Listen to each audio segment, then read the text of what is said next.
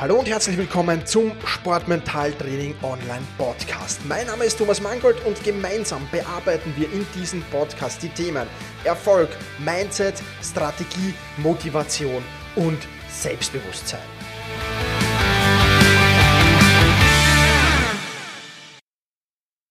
Hallo und herzlich willkommen zur 70. Folge des Sportmentaltraining Podcasts. Heute gibt's ein wirklich, wirklich spannendes Interview und zwar mit Dr. Erich Frischenschlager. Er ist Professor an der Pädagogischen Hochschule in der Steiermark, ist im Verband der Sporterzieher Österreichs, ist sechsfacher Buchautor. Ja, und wir haben über viele, viele spannende Themen geplaudert. Zum Beispiel, wie Gedanken und Emotionen oder was die mit unserem Körper zu tun haben, wie die Bedeutung von Gedanken und Emotionen auf unsere Leistungsfähigkeit, wie man Emotionen bewusst steuern kann und wie man es schafft, als Sportler ein guter Schauspieler zu werden und ja, da Emotionen gezielt lenken zu können. Ich will aber jetzt gar nicht mehr viel der Vorworte verlieren, sondern schalten wir direkt rein ins Interview mit Dr. Erich Frischenschlager. Hallo Erich, freut mich sehr, dass du dir Zeit für dieses Interview genommen hast. Ich habe schon ein bisschen im Intro von dir erzählt, aber sei doch so lieb, stell dich mal selbst kurz vor, wer du so bist, was du so machst. Ich glaube, du kennst dich selbst am besten und kannst das selbst am besten erzählen. Ja, hallo Tommy, liebe Grüße aus Graz. Ja, wer bin ich? Erich Frischenschlager ist mein Name. Ich arbeite hauptberuflich an der Pädagogischen Hochschule in der Steiermark, in Graz. Dort bin ich zuständig für Bewegung und Sport, für Studenten und für die Fortbildung von Sportlehrern. Da schreiben wir Kurse aus, spezielle Trends, was auch immer. Dann mache ich für den Verband der Sporterzieher, also das ist ein Berufszusammenschluss von Sportlehrern. Wir machen ein Lobbying für mehr Sport im System Schule, um dazu gehört aber auch, so Keynotes, Workshops, Fortbildungen zum Thema Gesundheit. Und das ist im Moment mein eigener Schwerpunkt von mir, dass wir den Menschen einfach helfen, jetzt nicht nur Lehrern, sondern allen Berufsgruppen einfach ihre Ziele zu erreichen, wenn es darum geht, die Gesundheit oder die Lebensqualität zu steigern. Mit Optimierung von Körper, mit Mentalem, mit Entspannung, mit Ernährung, ja, diesen Dingen. Super. Klingt auf jeden Fall sehr, sehr spannend und mehr Sport in die Schule zu bringen, ist sehr gute Idee, aber sicherlich sehr, sehr schwierig, glaube ich, oder? Ja, ist sehr schwierig, weil es eben sehr viele Interessensgruppen gibt, die im System Schule sich zu Wort melden oder sich da einbringen. Zum anderen ist es aber auch gerade in den urbanen Räumen wie Wien oder Graz ein Sportstättenproblem. Es hat ja die Forderung der täglichen Sportstunde gegeben vor einigen Jahren. Das war nach London, wie die Olympischen Spiele medaillenlos für Österreich ausgegangen sind. Und da hat es eigentlich auch einen Regierungsbeschluss gegeben damals und alle waren sich einig, aber das hat dann auch, ist dann auch gescheitert eigentlich daran, dass man zu wenig Sportstätten gehabt hat. Jetzt versucht man das Konzept eher so zu bringen, dass man sagt, ja, man braucht ja nicht immer unbedingt eine Turnhalle, sondern man kann ja auch Bewegung und leichten Sport auch in der Klasse oder wo immer einbauen und dazu habe ich 2 Bücher mit einem Kollegen geschrieben, das nennt sich Active Learning, besser lernen in Bewegung, weil ja auch nachgewiesen ist, dass man, wenn man sich bewegt, auch im Gehirn sehr viel passiert, also mit Neurotransmittern und so, die Konzentration fördern und letztendlich dann auch das Lernen fördern. Und das ist eigentlich ein sehr erfolgreiches Konzept geworden, was österreichweit eigentlich jetzt Einzug gefunden hat. Ja. Okay, klingt auf jeden Fall sehr, sehr spannend. Lass uns ein wenig ins Thema einsteigen, Erich, und ein bisschen auf die mentale Schiene kommen. Haben Gedanken und Emotionen auch etwas mit unserem Körper zu tun?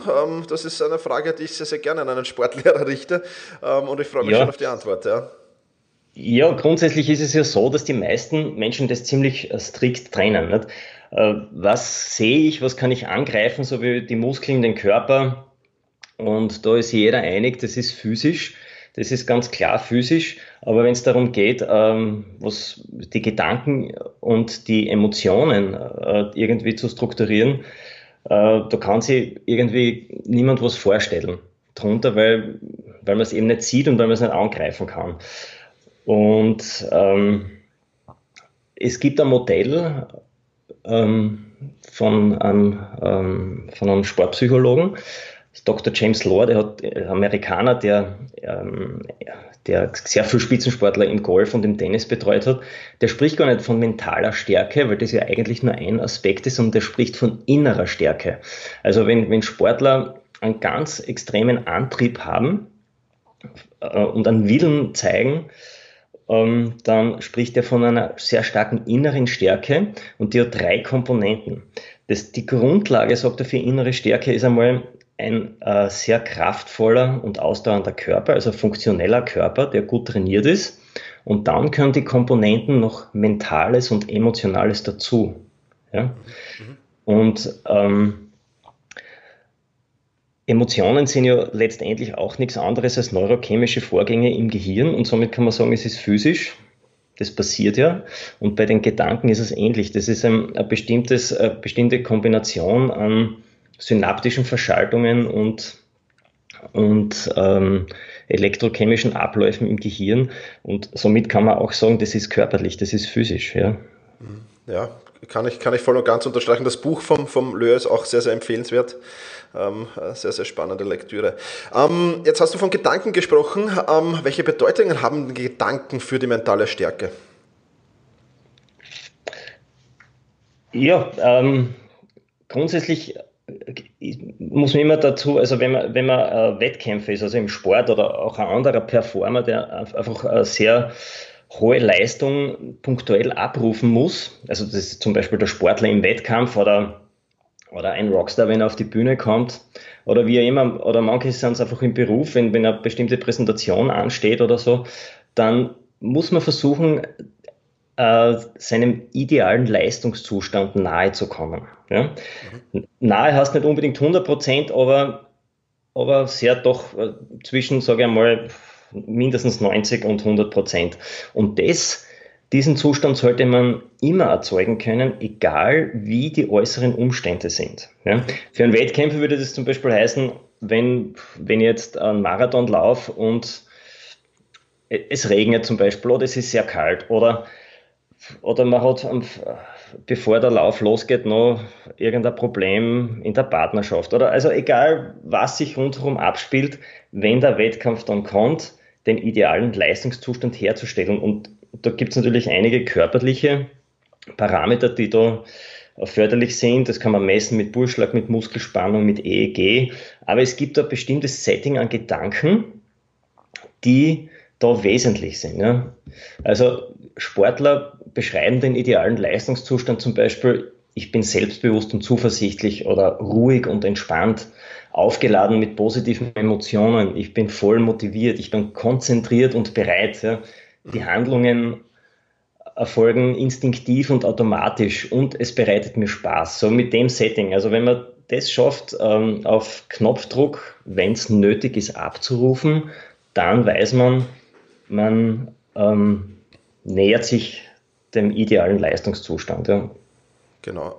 Hat das mit Flow was zu tun? Ja, wahrscheinlich schon. Ne? Auf jeden Fall, ja. Flow heißt ja nichts anderes, dass die Anforderung der Aufgabe und meine Leistung sich die Waage halten. Ja. Mhm. Dass ich weder überfordert noch unterfordert bin, und dann besteht am ehesten die Möglichkeit, diesem idealen Leistungszustand nahezukommen. Also ich bin nicht unterfordert, nicht überfordert, sondern die Aufgabenschwierigkeit ist genau passend für mich. Okay, super, ja. Kann ich voll und ganz unterstreichen. Jetzt haben wir von Gedanken gerade gesprochen. Wie schaut es denn mit Emotionen aus? Welche Bedeutungen haben Emotionen für unsere Leistungsfähigkeit? Ja, nach dem Konzept sind die Emotionen eben gleich wichtig wie die Gedanken oder auch der Körper. Und auch die Emotionen, haben wir vorher schon gesagt, sind biochemische Prozesse im Gehirn. Und das Wichtige ist, oder warum sie so wichtig sind, weil sie Erregungszustände im Körper auslösen. Mhm. Ja, viele sagen ja, die Emotionen sind so die Sinnesorgane des Körpers, wie er sich mitteilt, ja, wie er sich unserem Gehirn mitteilt oder uns selbst. Ja. Und es macht einen Unterschied, das wissen wir nicht, ob wir negative Emotionen gerade empfinden, also wenn man zum Beispiel sich hilflos fühlt oder unsicher ist, wenn man Angst hat für irgendwas oder wenn man positive Emotionen hervorbringen kann, so wie Entschlossenheit, Energie, Kampfgeist, Durchhaltevermögen. Das sind einfach grundverschiedene Settings und somit haben sie natürlich eine Bedeutung, wenn es darum geht, den idealen Leistungszustand herzustellen. Mhm. Ja. Sehr, sehr spannend auf jeden Fall. Jetzt stellt sich natürlich die Frage, kann ich Emotionen bewusst steuern? Weil wenn ich in so einem Wettkampf bin und gerade so negative Emotionen aufkommen, ist das ja alles andere als positiv und wird sich das auf die Leistung auswirken. Also kann man Emotionen bewusst steuern und wenn ja, wie funktioniert es? Ich kann dir das gleich mal mit Ja beantworten, diese Frage. Man kann sie steuern. Und man muss sie auch steuern und wir sehen das ja an ganz vielen Beispielen, die ja aus den Medien bekannt sind, seien es jetzt speziell erfolgreiche Sportler, die jetzt ein Dauerhoch haben.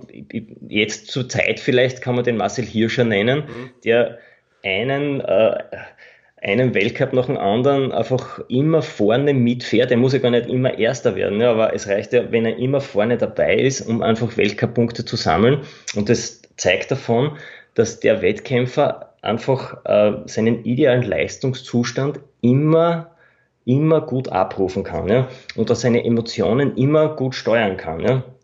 Der ist jetzt Vater geworden, also der hat ein Kind zu Hause, ein kleines, da wird über Nacht, der kann vielleicht wenig schlafen und so weiter. Also trotzdem ist er in der Lage, seine Gedanken und auch seine Emotionen da bewusst zu steuern. Ja? Ja.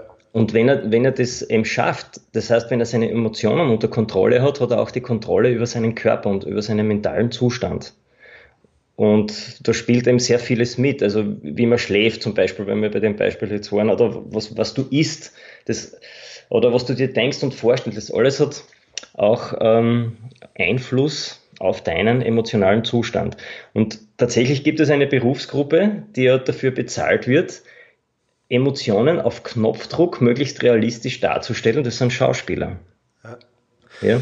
Also gute Schauspieler, würde ich sagen, wenn wir uns überlegen, was unterscheidet Guten von schlechten Schauspielern, die Guten, die schaffen es wirklich, ihre Emotionen so glaubhaft darzustellen, dass man keinen Unterschied mehr merkt zur Realität.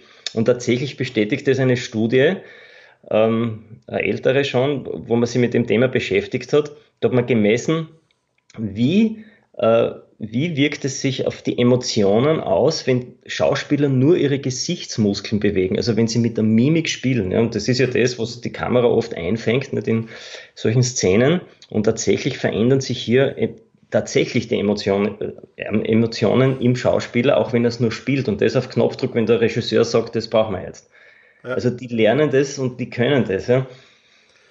Jetzt stellt sich halt die Frage, wie schafft es ein Sportler, das auch zu schaffen, so wie ein Schauspieler? Weil ich kann mich an die, man kann jetzt von Lance Armstrong halten, was man will. Ich habe seine Biografie gelesen und da gibt es ja diesen einen Anstieg zum Alpe d'Huez, wo er da seine, ich weiß gar nicht, wer da neben ihm gefahren ist die ganze Zeit, die haben sich um die Tour de France gematcht auf jeden Fall und er hat dann rübergeschaut und hat ihn angelächelt, obwohl er dann in der Biografie selbst geschrieben hat, am liebsten wäre er abgestiegen und war eigentlich total fertig und das war auch so der Punkt, wo der andere dann zurückgefallen ist und sich gedacht hat, naja, wenn der noch lächeln kann, dann okay. Dann ist es zu spät, ja. Ja. Also wie schafft man das, auch wenn man jetzt vielleicht gerade nicht in dem State ist, dass man wirklich schafft, ein guter Schauspieler zu sein und dass die Emotionen dann bewusst auch herzustellen, ja? Ja, Lance Armstrong hat hier sicher ein bisschen gepokert und das war sicher Strategie auch von ihm, die Gegner zu zermürben. Das macht man ja in anderen Sportarten.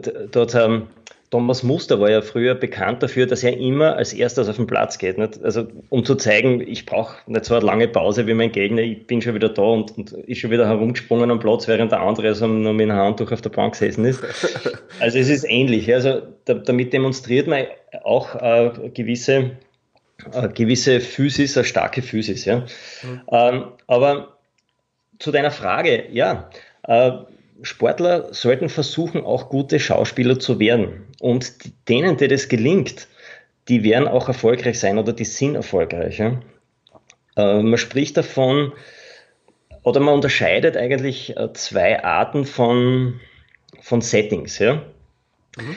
Das eine ist das Alltagssetting, ich nenne das auch gern das Real-Ich. Das ist das, was man im Alltag eben hat. Ja. Es sind ja jeder guter Sportler, jeder guter Schauspieler ist ja auch nur ein Mensch, der wacht vielleicht in der Früh mit Kopfweh auf, hat keinen guten Tag, ist schlecht drauf, hat vielleicht einen Streit mit seiner Frau gehabt. Nur. Also das sind diese Alltagsgeschichten, die man einfach mitnimmt. Ja. Ich nenne das also dieses Setting Alltags-Ich. Und das braucht man natürlich jetzt nicht unbedingt, wenn man irgendwas performen muss, wenn ich in einen Wettkampf gehe oder wenn ich eine besondere Leistung bringen muss.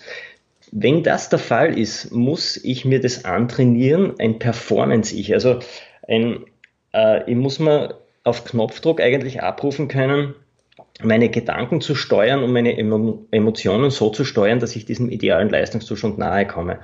Und das kann man trainieren, ja. Mhm. Es ist ja, man sagt, die Emotionen reagieren weitgehend auf die gleiche Weise wie Muskeln. Diejenigen, die man am häufigsten gebraucht, die entwickeln sich auch am stärksten und kann man dann am zuverlässigsten auch abrufen. Also wenn ich daran arbeite, an diesem Setting mit Zuversicht, mit Energie, mit Selbstbewusstsein, Motivation und mir gelingt das auf Knopfdruck, wenn es gefordert ist von mir, in dieses Performance-Ich zu wechseln, in Klammer kann man sagen, Schauspieler sein, ja. Dann wird man auch erfolgreich sein. Ja. Super, ja. Das ist auf jeden Fall ein sehr, sehr guter Tipp. Ja. Also ich glaube auch, dass das mit den Emotionen, die Klaviertasten, die man halt oft spielt, die kann man dann auch sehr, sehr schön immer wieder abrufen. Genau. Die man weniger spielt, das ist dann schwieriger, ja. Super, das ist alles sehr, sehr spannend, Erich. Wenn jetzt jemand sagt, ich will mehr über Erich erfahren, ich will mehr von all diesen Themen lesen, wo im Netz kann man das tun? Ja, also wo kann man das tun? Ich habe 6 Bücher heraus inzwischen, das über einen langen Zeitraum aber erstrecken, da sind verschiedene Themen dabei. Das erste war ein Snowboard-Buch zum Beispiel, aber wenn es jetzt geht, dann möchte ich euch meinen neuen Blog empfehlen, den habe ich jetzt erst seit Jänner am Start, der nennt sich erichfrischenschlager.com. Dort findest du Infos über mich. Dort habe ich auch schon jetzt 2 Artikel veröffentlicht. Es wird jetzt jede Woche ein neuer dazukommen. Ich würde mich freuen, wenn sich die Hörerinnen und Hörer, die jetzt zugehört haben und diese interessieren für die Themen, hier sich in den Newsletter eintragen, vielleicht die Artikel kommentieren. Es sind dort auch einige Produkte oben, zum Beispiel das letzte Buch, das habe ich gemeinsam mit dem Johannes Grosch geschrieben, die 7 Key Facts, so optimierst du deine Lebensqualität. Da geht es auch, also die 7 Faktoren sind Ausdauer, Kraft, Koordination, Ernährung, mentale Stärke, Entspannung und Beziehungen. Also mit diesen 7 Faktoren kannst du eben dein Leben optimieren und wie das geht, haben wir in dem Buch ganz gut zusammengefasst. Und was wir jetzt neu auch oben haben, da geht es um 50 Übungen für das mentale Training oder zum Training der inneren Stärke. Das haben wir aber nicht in Buchform jetzt publiziert, sondern wir haben ein Kartenset gemacht und mit jedem Kärtchen eine Übung. Und das kann man auch bestellen über diese Seite. Natürlich findest du mich auch auf Instagram und Facebook, die Links dazu gibt es auch im Blog. Und Dann möchte ich noch eine zweite Webseite hier anführen, die habe ich schon länger, eben mit dem Johannes Grosch, mit dem ich schon lange zu dem Thema arbeite, die nennt sich active-live.at. Und da findet man auch einiges oben, kurze Videos, Radiointerviews und so weiter zu den Themen. Super, wir werden das natürlich auch alles in den Shownotes verlinken, damit man da gleich drauf kommt vom Podcast. Und sehr, sehr spannendes Thema. Das Kartenset klingt extrem spannend. Bin ich schon gespannt, werde ich mir auf jeden Fall bestellen. Erich, ich danke dir vielmals für das Interview. Ja. Und ich bin mir sicher, wir werden vielleicht zu dem einen oder anderen Thema uns nochmal plaudern und nochmal miteinander reden hier im Podcast. Ich glaube, dass das sehr, sehr spannend ist für die Zuhörer. Und ja, in diesem Sinne, vielen Dank und viel Erfolg. Ja, für mich war es auch ganz nett. Danke, Thomas.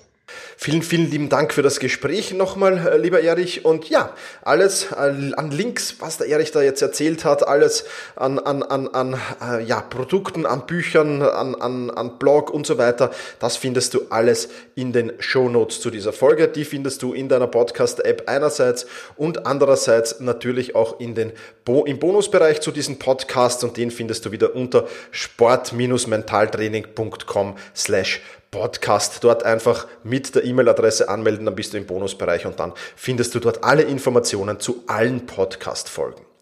Ja, das soll es für heute gewesen sein. Vielen Dank fürs Zuhören, push your limits und überschreite deine Grenzen. Viele weitere spannende Informationen rund um das Thema Sportmentaltraining, rund um deine mentale Stärke findest du im Bonusbereich zu diesem Podcast. Wenn du dich dazu anmelden willst, dann wechsle jetzt auf sportmentaltraining.online/bonus. Und wenn du denkst, dass eine Freundin, ein Freund, ein Vereinskollege, eine Athletenkollegin von diesem Podcast profitieren kann, dann sei doch so lieb und teile diese Podcast-Folge mit dieser Person. In diesem Sinne, vielen Dank, dass du dabei warst, und push your limits, überschreite deine Grenzen.